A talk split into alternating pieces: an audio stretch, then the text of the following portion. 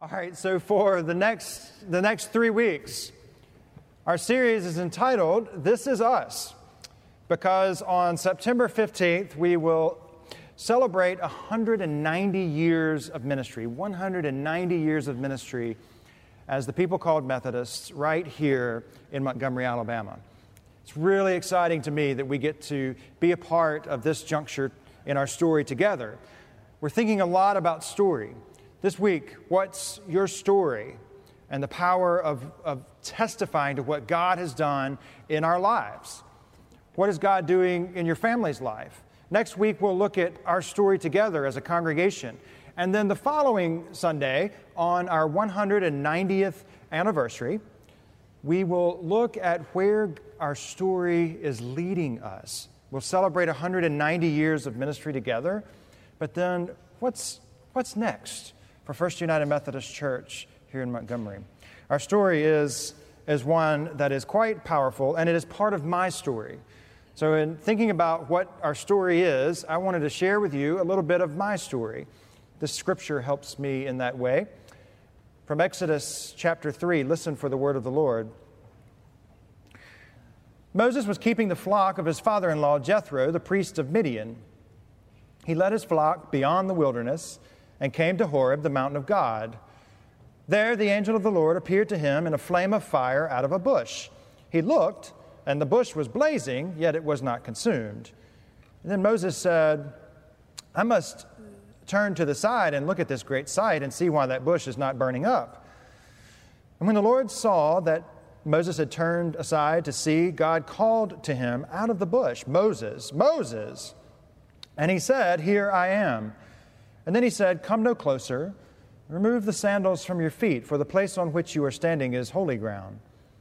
He said further, I am the God of your father, the God of Abraham, the God of Isaac, the God of Jacob. And Moses hid his face, for he was afraid to look at God. Then the Lord said, I have observed the misery of my people who are in Egypt.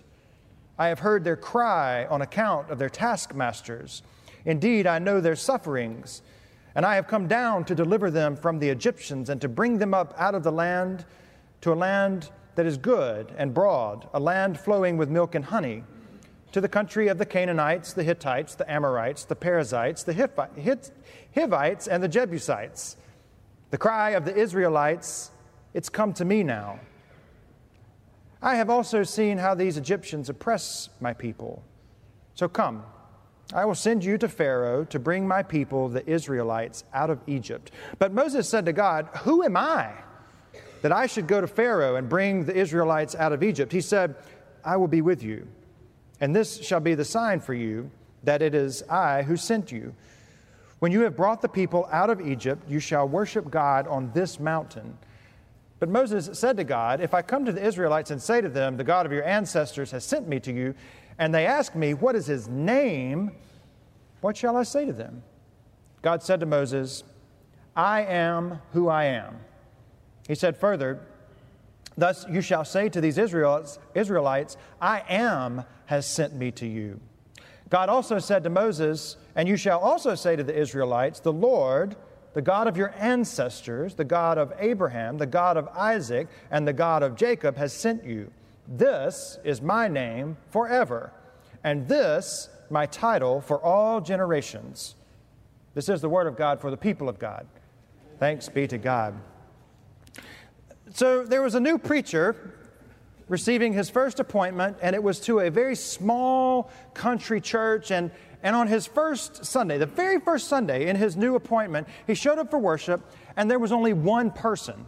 It was a little old man wearing Liberty overalls. And so the preacher walked up to the man and he says, Well, you seem to be the only person here today, so should I preach or what? What do you want to do here? The farmer said, Son, I ain't no preacher. I'm just an old farmer. But if I had a truckload of hay and I went to the pasture and there was only one cow that showed up, I'd feed that one cow. Well, inspired by this level of wisdom, the young preacher, he rolled up his sleeves and he began preaching his guts out. He threw all the stuff that he had learned in seminary at him, all the stories that he had ever heard, all the bad jokes that he had ever heard, and he even began making up a few things. Two hours later, whew, he finished that sermon and he looked at that old farmer and he said, Well, what'd you think about my first sermon, farmer? That little old man said, Son, I ain't no preacher. I'm just an old farmer. But if I had a truckload of hay and I went to the pasture and only one cow showed up, I wouldn't dump the whole lot on him. so, for the next three weeks, we're going to talk about the power of our story. And our story, it's exhaustive, meaning 190 years worth of transformation, of lives changed. You're not going to get the whole load of hay in three weeks. But I think it's important for us as a congregation and for today's purposes, as, as people of God, as families of God, to get those de- defining moments we, we're about to take a bold step forward. We're about to make a bold impact on Cloverdale and beyond. That's part of, of our story. How will we weave into that? How will we fit into that? And what will the future hold? That's, that's where we're going. If you've ever shared your story with, with someone, my guess is that you know you just didn't unload it all, but, but you did hit those defining moments. Every single one of us have defining moments in our story. Sometimes those are mountaintop events. Sometimes those, they're moments we're in the valley and the valley is trying to swallow us up. We all have them. I listen to a lot of podcasts um, every single week, as often as I am able. And one of my favorite podcasts is Oprah Winfrey's Masterclass, where about, for about 35 minutes or so, she interviews a celebrity or an athlete, and the intro to every single episode is the exact same each and every podcast. And it says this Everyone has a story, and there's something that can be learned from every experience. Use your life as a class. Well, in the realm of the Christian church, Jesus said, You you all, y'all in the Greek, will be my witnesses in Jerusalem, in Judea, in Samaria, and to the ends of the earth. You will bear witness to the things that God has done. In our faith, as the people called Methodists, it's part of our membership vows that we will be loyal with our prayers, our presence, our gifts, our service, and what? our witness, yes. We will use our lives, our stories, as a master class because hopefully we can help one another figure out this thing called life and maybe even share with others that we don't have life all figured out anyway, that we need a story bigger than us and we need each other. You'll notice on a couple of occasions in today's text that God told Moses, You tell the people, that the God of Abraham, Isaac, and Jacob is sending you. You know why I used that trilogy? Because he was using Moses to be a part of a story bigger than himself.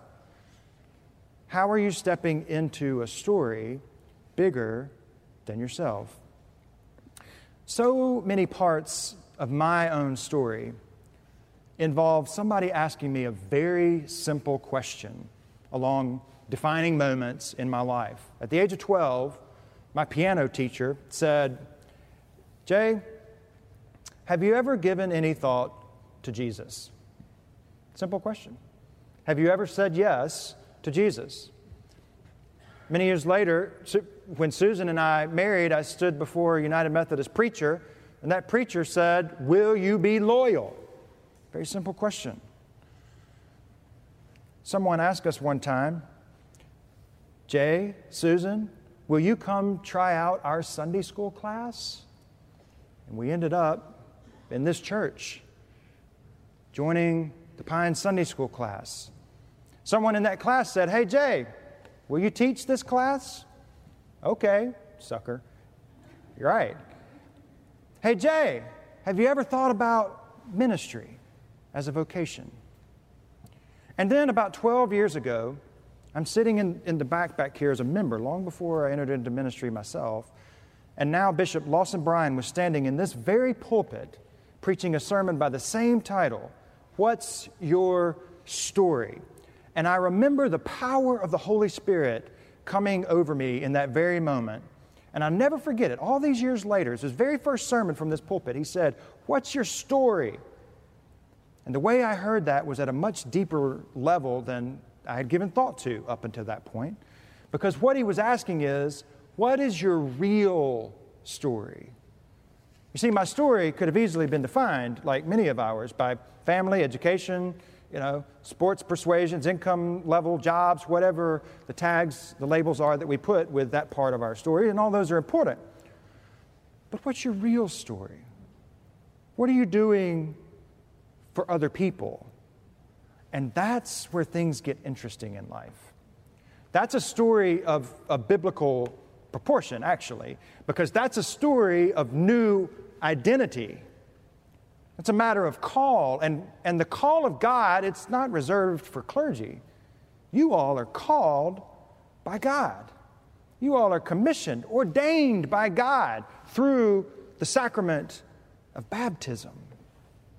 What is the difference between a called life and an uncalled life? Well, an uncalled life, it doesn't tend to have disruptions or intrusions or interventions or re identifications by what we would call the holy.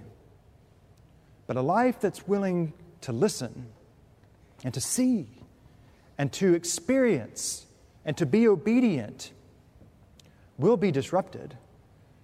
It will be a major intrusion by God on our schedules and our calendars and everything else that goes along with, with life because we find out we don't live autonomously in this world. We might think we do, but we don't. And so, like Moses, our lives get caught up in the currents of God's streams of amazing grace. And when that happens, we're anything but individuals. We're not a rock or an island which neither feel pain nor ever cry. Your story and mine are part of God's narrative. And what that means is God knows you by name. The one who numbered the stars knows you by name. The God of Moses, of Abraham, of Isaac, and Jacob still intervenes in the human story to grab our attention, no matter how often we listen to this world saying, you know, um, that our life doesn't matter. Your story says otherwise. So, what's your story? God, God called Moses because God heard the cries of needy people. And God refused then and refuses now for people to be oppressed. That's the core of your story and mine. And that's how we validate or distinguish between the fire of God in our bellies and our hearts being strangely warmed and, and just eating spicy food for lunch earlier in the day. Because at the core of your story and mine is this question How is my story helping others who are crying out for help? That's a story. And God spends every waking minute trying to redeem, trying to transform. And even amid all of Moses' alibis and excuses and objections and reluctance and complaints, God doesn't just move on to the next person. God uses Moses to set the captives free. God used a messy, stuttering, complaining Hebrew who identified as an Egyptian to deliver an entire nation from evil and injustice and oppression. And if God can do that with Moses, what can God do with us? You've heard it said this way, maybe. Jacob was a cheater, Peter had a temper, David King David was an adulterer and a murderer. Noah was a drunk. Jonah ran from God. Paul stoned Christians. Gideon was insecure. Rahab was a prostitute. Miriam was a gossip. Martha was a worrier. Thomas was a doubter. Sarah was impatient. Elijah was moody. Zacchaeus was vertically challenged. Abraham was old. Moses stuttered and complained and protested. Lazarus was dead. God can use ordinary people to carry out an extraordinary mission. Every one of these messes were burned up by God's all consuming fire of grace. And what I'm reminded of is that God can take our mess and turn it into a message. Yes? That God can take disappointment and turn it into His appointment. So, what's your story? Have you submitted your story to God so that God may allow others to go free? I can relate to this story from Exodus 3 on so many levels. When I was exploring God's call into ministry, I read how Moses was working for his father in law in business. Check. Got it. I read how Moses was not a Rhodes Scholar. Got it. I read about Moses' trepidation in leaving something so familiar. Got that too. I read about all of Moses' excuses for why this call thing was a bad idea. Check. I even read how Moses was scared he would be alone. Check. But behind even the letters of the text, behind the lowercase w of God's word, was, was the uppercase W of, of God's word. And, and what it was telling me is that even amid my own unworthiness, that God promises to accompany me too.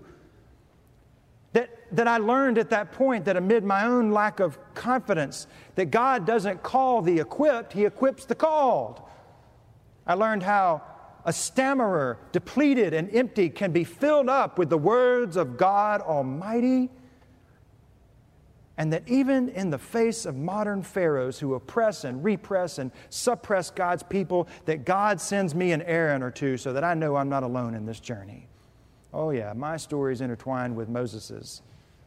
Not because I'm in ministry, it has nothing to do with a, a robe and a stole. It has to do with my baptism.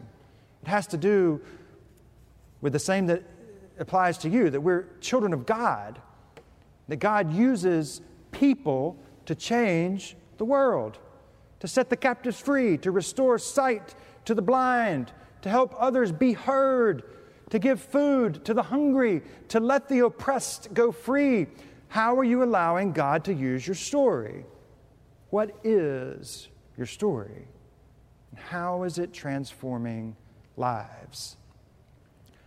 How is it setting others free? And make no mistake that the person who might need to be set free, it might just be you. Maybe God's working in your story in that way.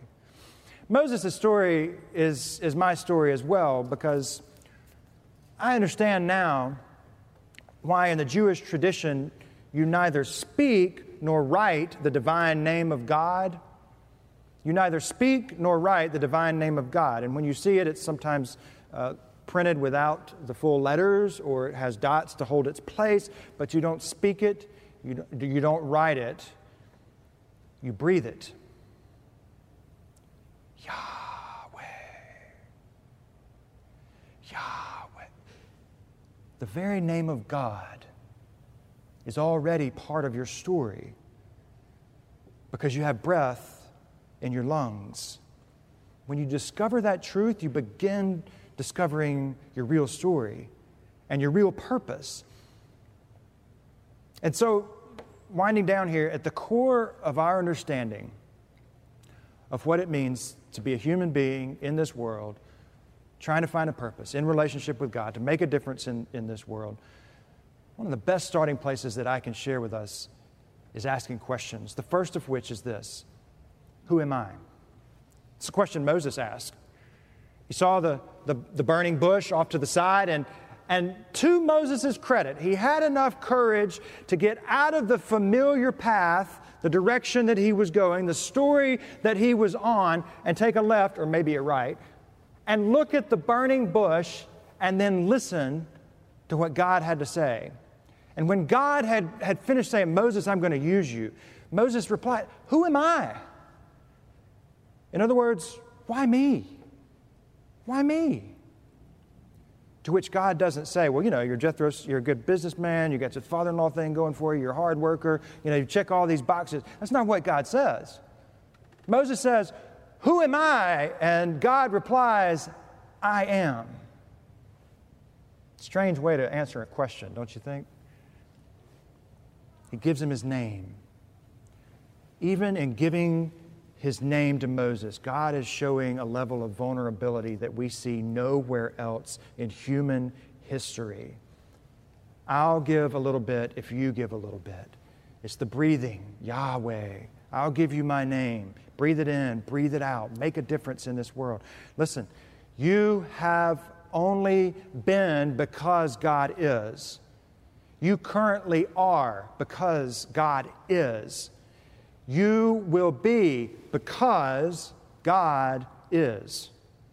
So, for the person who wants to know her purpose or his purpose, for the one wondering or wandering, for the one in an, identity crisis, for the one daring enough to step into a story bigger than herself or himself, for anyone asking, Who am I? God always says, I am. And when God comes to change your story, when God finds you amid the stress and the doubt and broken relationships and fear and trepidation and suffering and grief, God promises never to leave us the way that God found us. That's the way grace works, you see. And I hope your story, in your story, you can mark these defining moments where God has interjected and intervened and called you and nudged you and maybe cattle prodded you a little bit to change your story, but to never leave you the same. The last part of my story is a definition of grace that I picked up somewhere along the way. And that is that grace is God's way of of making a little bit more space for you. That's my story in one sentence is that God made space for me. Because God's principal role as creator means that God can create space where space doesn't already exist. That grace suspends and bends time and space to make room for God to get to you and for you to find God. Physics is more than science, it is our story. God's grace through the United Methodist Church made enough space for me. And so the least I can do is make sure that everyone knows that there's enough room for them in the Church of Christ. So let me be clear. When God intervenes in your story and makes enough room for you, that means that you are enough, just as you are. Moses' response is objections I'm not worthy, I'm not ready, I'm not this, I'm not that. But what he failed to do was come to grips with how God Almighty would intervene to change his story. So, what's your story? You might not believe in yourself as someone who can change the world, but God believes in you, and I believe in you. All it takes is enough, enough faith to say, Here I am, Lord, send me. But for what purpose? Well, to let God's people go, to set people free who are bound by all sorts of shackles in this world, because this is our story. And this is our song.